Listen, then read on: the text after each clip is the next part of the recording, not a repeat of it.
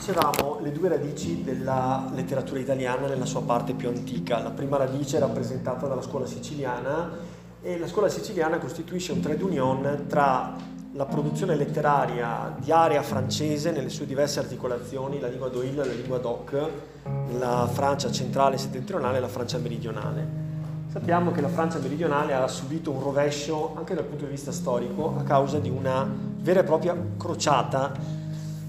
Ho detto vera e propria, ma forse è sbagliato dirlo perché non è conteggiata nel numero delle crociate. Le crociate hanno un loro conteggio ufficiale. Questa crociata è una crociata anomala, eh, ciò nonostante partecipa dello spirito della crociata. Invece di riconquistare i luoghi santi, riconquistiamo un pezzo dell'Europa che è finito in balia di un'eresia molto pericolosa. Che cosa predica questa eresia? La povertà. Può sembrare una contraddizione, ma la Chiesa dell'epoca vede con un atteggiamento così di sospetto chi predica in maniera troppo radicale il concetto della povertà. A questo punto uno potrebbe domandarsi ma perché San Francesco sì è rimasto dentro la Chiesa e invece i catari no, sono stati considerati dei nemici? San Francesco si è mosso in un sentiero molto sottile, in un discrimine molto sottile. È vero che i catari a volte si abbandonavano a degli atteggiamenti eccessivamente rigoristici e aggredivano il clero per spogliarlo dei suoi beni. Questo aspetto di aggressività non è presente in San Francesco, che rimane testimone di un modo alternativo di vivere la fede, ma non entra mai in diretta polemica nei confronti della Chiesa e tantomeno aggredisce fisicamente. Questo forse può essere un aspetto che ci aiuta a capire perché San Francesco è rimasto dentro ed è stato anzi canonizzato. Anzi, con l'occasione vi dico che sono stati canonizzati due ordini religiosi nuovi nell'arco di quegli anni che vanno dal 1216 al 1223. Entrambi sono stati canonizzati da Onorio III. Onorio III. Questi ordini religiosi sono essenzialmente l'ordine domenicano, più antico, e l'ordine francescano il più recente. L'ordine francescano tutti lo conoscono, è un ordine mendicante si dice, perché a differenza dei benedettini traggono il sostentamento per la propria vita attraverso la richiesta di elemosine. Vivono in città, in luoghi dove c'è una borghesia anche benestante, oltre che una classe artigianale di lavoratori salariati, eccetera, e questo essere un ordine mendicante li rende diversi dall'ordine benedettino, perché i benedettini da dov'è che traevano sostentamento per la propria vita? Il motto dei benedettini tutti sanno è ora et labora, quindi una parte della giornata era dedicata alla preghiera e una parte anche, ma una forma di preghiera diversa ma altrettanto alta, cioè il lavoro, il lavoro interpretato come forma di preghiera. I francescani non si ritirano in cenobiti, cioè in assemblee, in congregazioni separate rispetto al corpo sociale. Questo è un altro elemento di diversità. Come ordine mendicante, l'ordine francescano vive in città, testimonia la fede presso i propri concittadini e presuppone che ci sia un modo di vivere benestante che entra in contrasto con il modo rigoristico e povero che i francescani hanno Quindi vanno scalzi laddove gli altri vanno calzati, vanno vestiti di tela di sacco laddove gli altri vanno vestiti di sete, eh, come dire, estremamente raffinate e pregiate.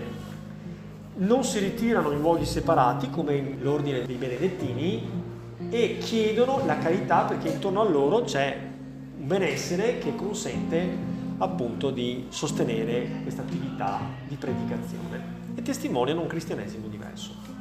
Qui appunto, dicevo, in Umbria particolarmente c'è un fervore religioso molto radicato che dà luogo a una vera e propria fioritura di letteratura religiosa, di cui San Francesco è forse l'elemento più di spicco, ma ci sono altri autori, come vedremo, eh, molto importanti e noti, uno dei quali è Jacopone da Todi, un francescano seguace di San Francesco, c'è una produzione anche in latino e anche altri autori di minor spicco che noi ovviamente non potremo trattare per la questione dei tempi. Con San Francesco siamo attorno al 1224 più o meno, perché il Cantico delle Creature sembra che sia stato scritto quando San Francesco era molto prossimo ormai alla fine. Infatti poi vedremo che il componimento parla anche della morte. Abbiamo già introdotto il componimento la volta scorsa, vi ricordate? C'è una parte introduttiva molto breve che inizia come si deve iniziare la giornata, cioè con una glorificazione di Dio. Dopodiché il componimento inizia con delle strofe diseguali sono state definite di prosa assonanzata o cadenzata o musicale. Con questo laudate sia. Laudato sì, cioè lodato, che tu possa essere lodato, che tu sia lodato, un'esortazione, mio Signore, insieme a tutte le tue creature. Tutte le tue creature sono, abbiamo detto la volta scorsa, un'immagine fedele della grandezza divina. Qual è l'aspetto che noi uomini dobbiamo cogliere della creazione divina? La sua bellezza. C'è qualcosa di spirituale nelle cose create da Dio. E guardare in faccia al sole significa vedere l'impronta di Dio. Quindi l'atteggiamento che nell'ottica religiosa di San Francesco l'umanità deve intrattenere con la natura è un atteggiamento contemplativo. Dobbiamo guardare la natura e cogliere la sua infinita perfezione. Missione del cristiano è provare a immaginare il volto di Cristo. Pensate l'arte che lavoro ha fatto per cercare di immaginare il volto di Cristo. Noi oggi lo consideriamo quello il volto di Cristo, ma Gesù realmente sarà stato così? O non sarà stato invece magari un uomo che si radeva? Non sarà stato magari un uomo dal viso, non so, con lineamenti diversi? L'arte ha voluto immaginare in forme sensibili il volto di Cristo. Sapete che questo è un tema che ci distingue anche da altre religioni, per esempio prendiamo l'Islam. Come viene rappresentato Dio nell'Islam? non viene rappresentato.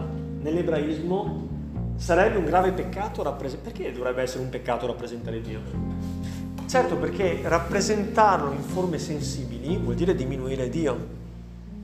Se tu devi dare un volto a Dio, lo rappresenti in forme che siano comprensibili, concepibili secondo l'intelletto umano, ma Dio dovrebbe essere sempre oltre, oltre ogni cosa.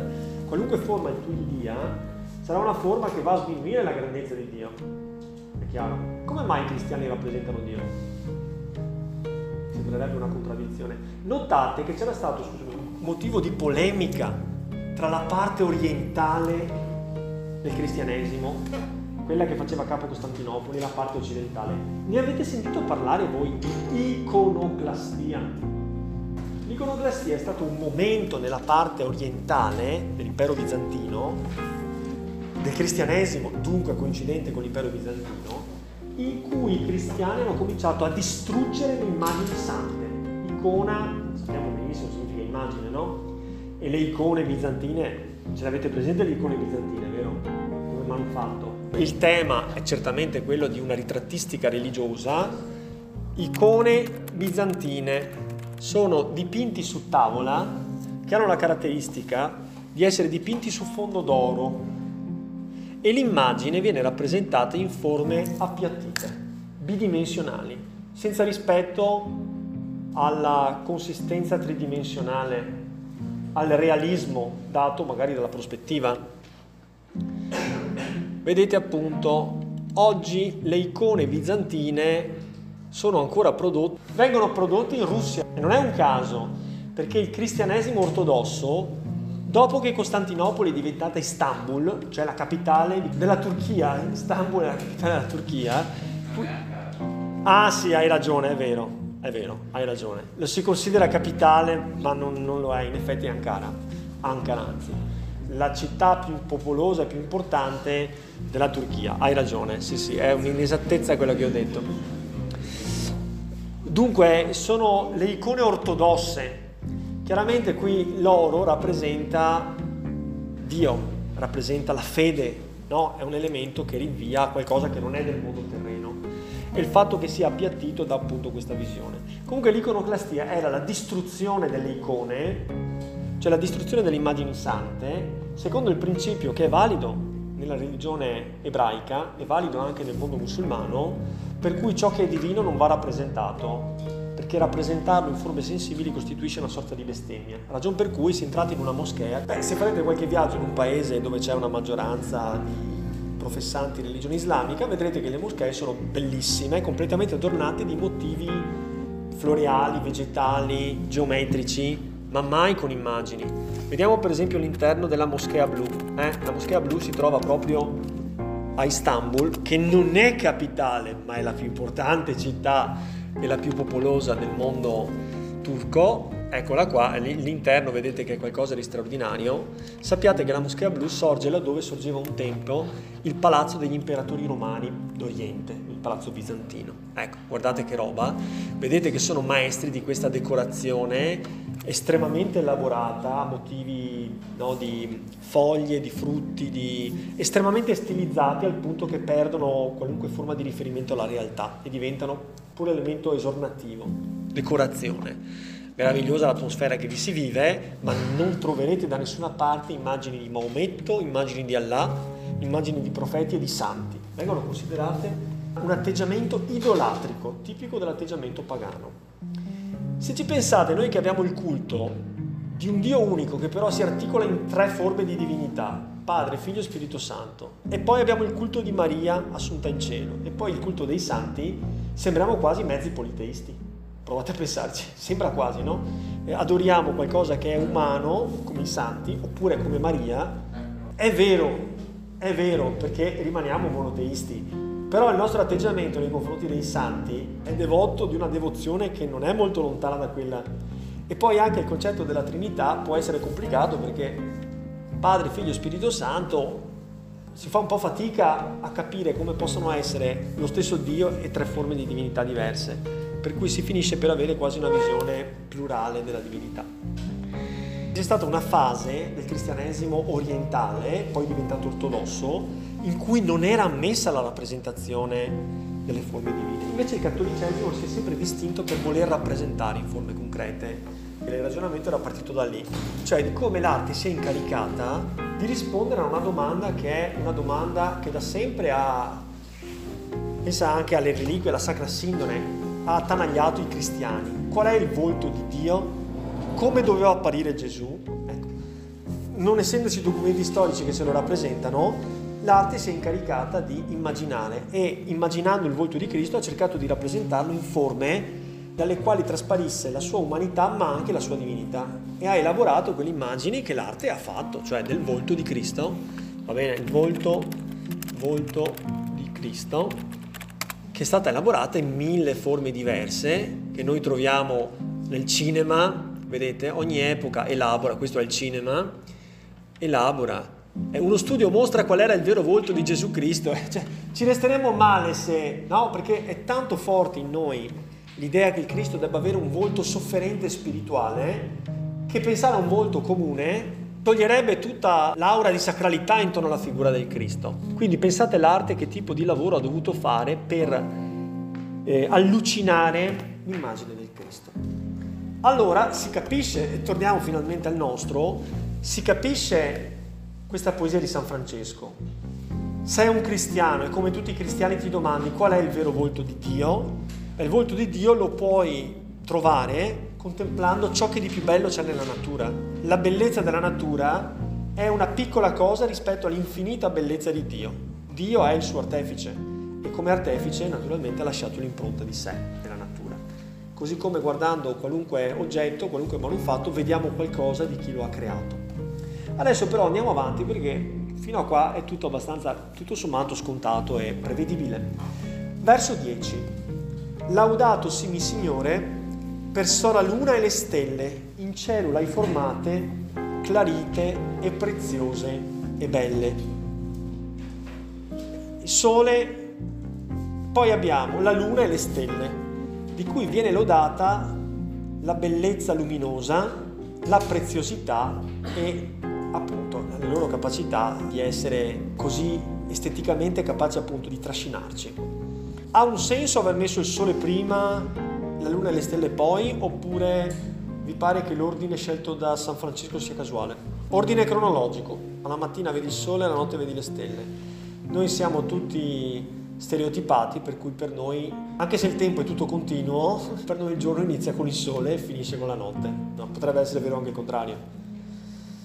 Per gli inglesi la settimana inizia di domenica, per noi lunedì, quindi vabbè. Io credo che sia un legato anche alla luminosità, cioè il Sole è l'astro luminoso per definizione, rappresenta la forza, no? Le stelle hanno la luce molto più fioca, la Luna, eh, quindi sembra esserci una gradualità luminosa, sempre meno luminose. Quale sembra essere la funzione della Luna e delle stelle? Perché riguardo al Sole c'era anche il tema della sua utilità. Dio ha creato il Sole, lo apprezziamo per la sua bellezza, ma anche per la sua utilità. Grazie al Sole tu ci illumini. E la Luna e le stelle? Che utilità potrebbero avere?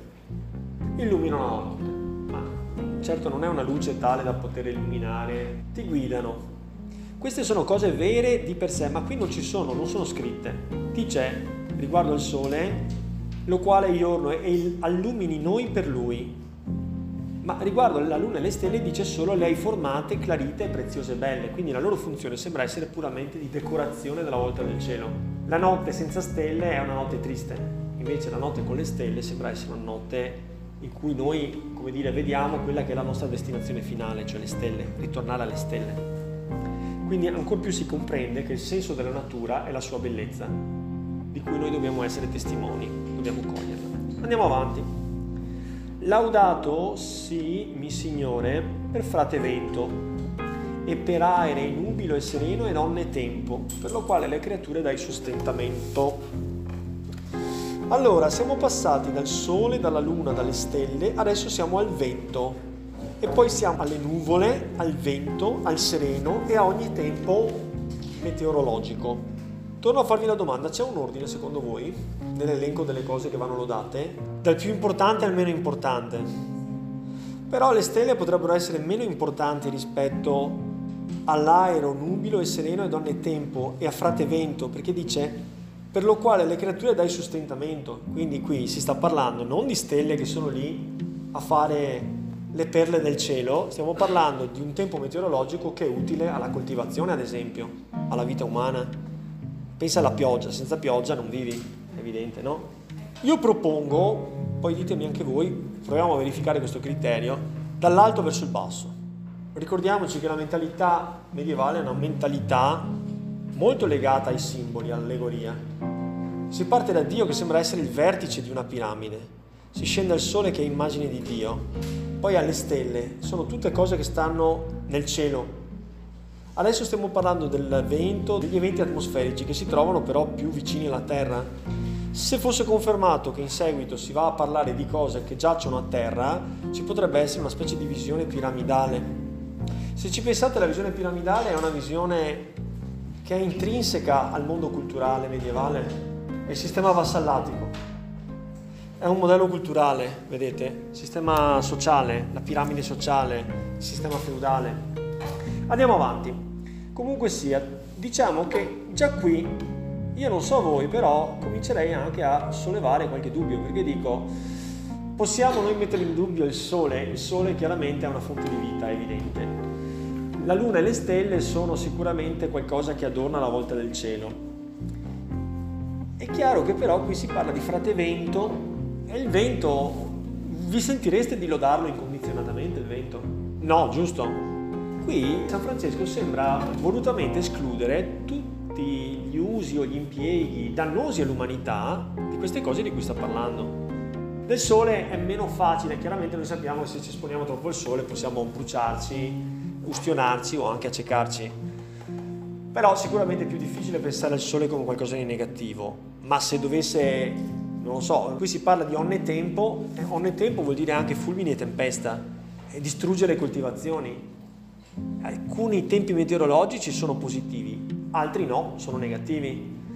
E nell'ambito della campagna siamo pronti a lodare ogni tempo anche la siccità quando ci sarebbe bisogno di pioggia, anche la neve quando ci sarebbe bisogno di sole.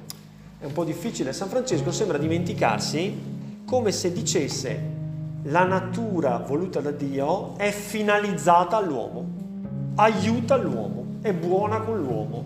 Ma sempre la natura è buona con l'uomo? Penso che si possano sollevare dei dubbi, no? Andiamo avanti, vediamo se questa intuizione ha uno sviluppo.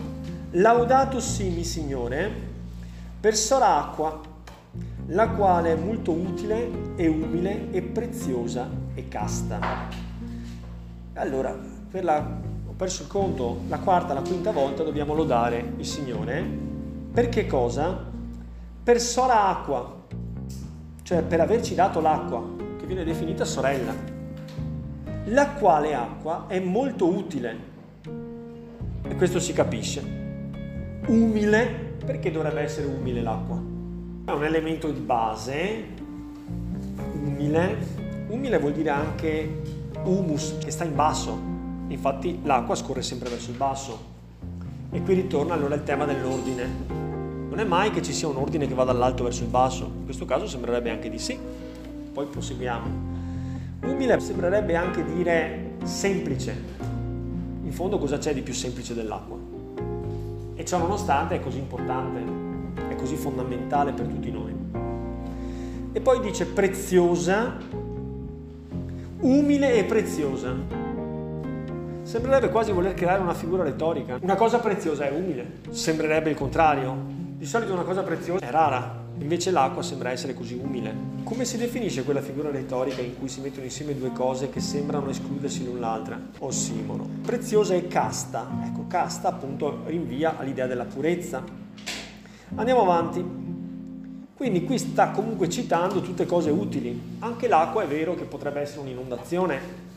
Sott'acqua si annega, San Francesco non ci pensa a questo, pensa solo che è utile, preziosa, casta. Laudato simi Signore per frate focu, per lo quale n'allumini la notte, ed ello è bello e iocundo e robustoso e forte. Lodiamo Dio per averci dato il fuoco. È una cosa utile? Certamente.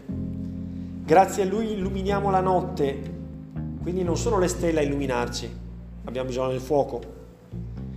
Ed esso, il fuoco, è bello, iocundo, cioè vivace, scoppiettante, robustoso e forte, sembra quasi un sinonimo, cioè diciamo ha grande energia, grande forza. Tutte cose quindi utili. Si fa riferimento agli effetti nocivi del fuoco? No. Il fuoco si può anche mandare a rogo qualcuno. Di qui a poco qualcuno verrà mandato a rogo si può anche incendiare una città e provocarne la resa. Gli usi negativi non sembrano essere nella mente di Dio che ha creato queste cose. Forse sono nel peccato degli uomini che le usano male. Andiamo avanti. Laudato simi Signore per sola nostra madre terra, la quale ne sustenta e governa e produce diversi frutti con coloriti flori ed erba. Perché dobbiamo lodare la madre terra? ci sostenta e governa. Vuol dire che ci dà da vivere per la sua utilità. Ma solo per quello? Di tutte le cose noi dobbiamo apprezzare sia l'aspetto legato all'utilità che hanno per noi, ma anche sempre con uno sguardo contemplativo vedere la bellezza che è l'impronta di Dio. E la terra è bella perché ci dà da mangiare, ci dà da vivere, però è bella anche perché produce fiori ed erbe che sono l'immagine sensibile che noi abbiamo di Dio. Anche qui vedete che siamo andati dal cielo alla terra, nel vero senso della parola in questo caso. Prima ciò che sta sopra la terra, che scorre sopra la terra, l'atmosfera, l'acqua e poi la terra vera e propria. Adesso andiamo avanti. Laudato simi Signore per quelli che perdonano per lo tuo amore e sostengo infirmitate e tribulazione. Beati quelli che sosterranno in pace, che da te altissimo saranno incoronati. Trovate che ci siano delle differenze tra questa strofa e le strofe precedenti? Esiste una discontinuità, una frattura tra questa strofa e le precedenti? Il fatto che tutta la parte precedente del componimento inizi con Laudato Si. Che funzione ha? È un caso, è casualmente che ogni nuovo distico inizi con Laudato Si. Funzione rammemorativa? Bene. Questo presupporrebbe un tipo di fruizione di che genere? Probabilmente viene ascoltata, imparata a memoria recitata come una preghiera, quindi potrebbe avere una fruizione orale. Allora sappiamo che la ricorsività è utile perché significa facilitare la rammemorazione. Che cos'è che viene ripetuto continuamente, in forme sempre identiche e sempre variate? Il rosario è questo tipo di religiosità di preghiera popolare che è basata sulla continua ripetizione e variazione. Pensate alla Via Crucis, no? a quei momenti di religiosità popolare. San Francesco sembra prendere da là, insomma. Qual è l'elemento tematico però diverso? Inizia con Beati, è preceduto invece da una struttura ricorsiva anaforica. L'anafora è ripetizione di più versi successivi con le stesse parole. Che cosa c'è di diverso dal punto di vista tematico rispetto a prima? Prima invitava tutti a lodare la creazione nei suoi diversi aspetti sottolineandone l'utilità e o la bellezza. Il sole, l'acqua, la terra, eccetera. Adesso però si rivolge a che cosa? Si rivolge all'umanità e dice, beati quelli che sosterranno in pace e laudato sì per quelli che perdonano per lo tuo amore e sostengono infermità e tribolazione, cioè vuol dire che sopportano l'infermità e la tribolazione. Quindi sta rivolgendo lo sguardo dalla natura, immagine di Dio, all'umanità. Allora la domanda che io vi pongo è, ma se la natura è immagine e somiglianza di Dio e reca traccia della grandezza e della bellezza dell'artefice, che cosa avviene riguardo all'umanità? Noi siamo come le stelle? Noi siamo come il sole? Noi siamo come il fuoco? Noi siamo come l'acqua? Oppure siamo diversi? Il punto è questo. Quando loda le stelle, non è che lodi certe stelle sì e altre no, a seconda di come sono o di come si comportano. Le loda tutte. Il fuoco viene lodato tutto, il tempo viene lodato tutto. E gli uomini vengono lodati tutti? No, solo quelli che sostengono infirmitate e tribolazione, cioè quelli che sopportano. Che cosa? La malattia, la sofferenza. E quelli che non la sopportano? Vengono lodati anche quelli? No. Allora l'uomo in che cosa è diverso rispetto alla natura? Noi siamo fratelli e sorelle della natura e quindi anche noi rechiamo impressa l'impronta di Dio e dovremmo teoricamente essere anche più vicini a Dio rispetto a un mille piedi, no? Giusto? Così noi ci consideriamo. Che cosa abbiamo di più o di diverso? Noi possiamo peccare. Quindi si parla di libertà. La libertà significa poter fare una cosa o un'altra. Può il sole non splendere? Non può. Può il fuoco non bruciare? Non arde? Non può. Può l'uomo non sopportare l'infirmità e la tribolazione? Può non sopportarle e se non le sopporta, allora vedremo, finisce male.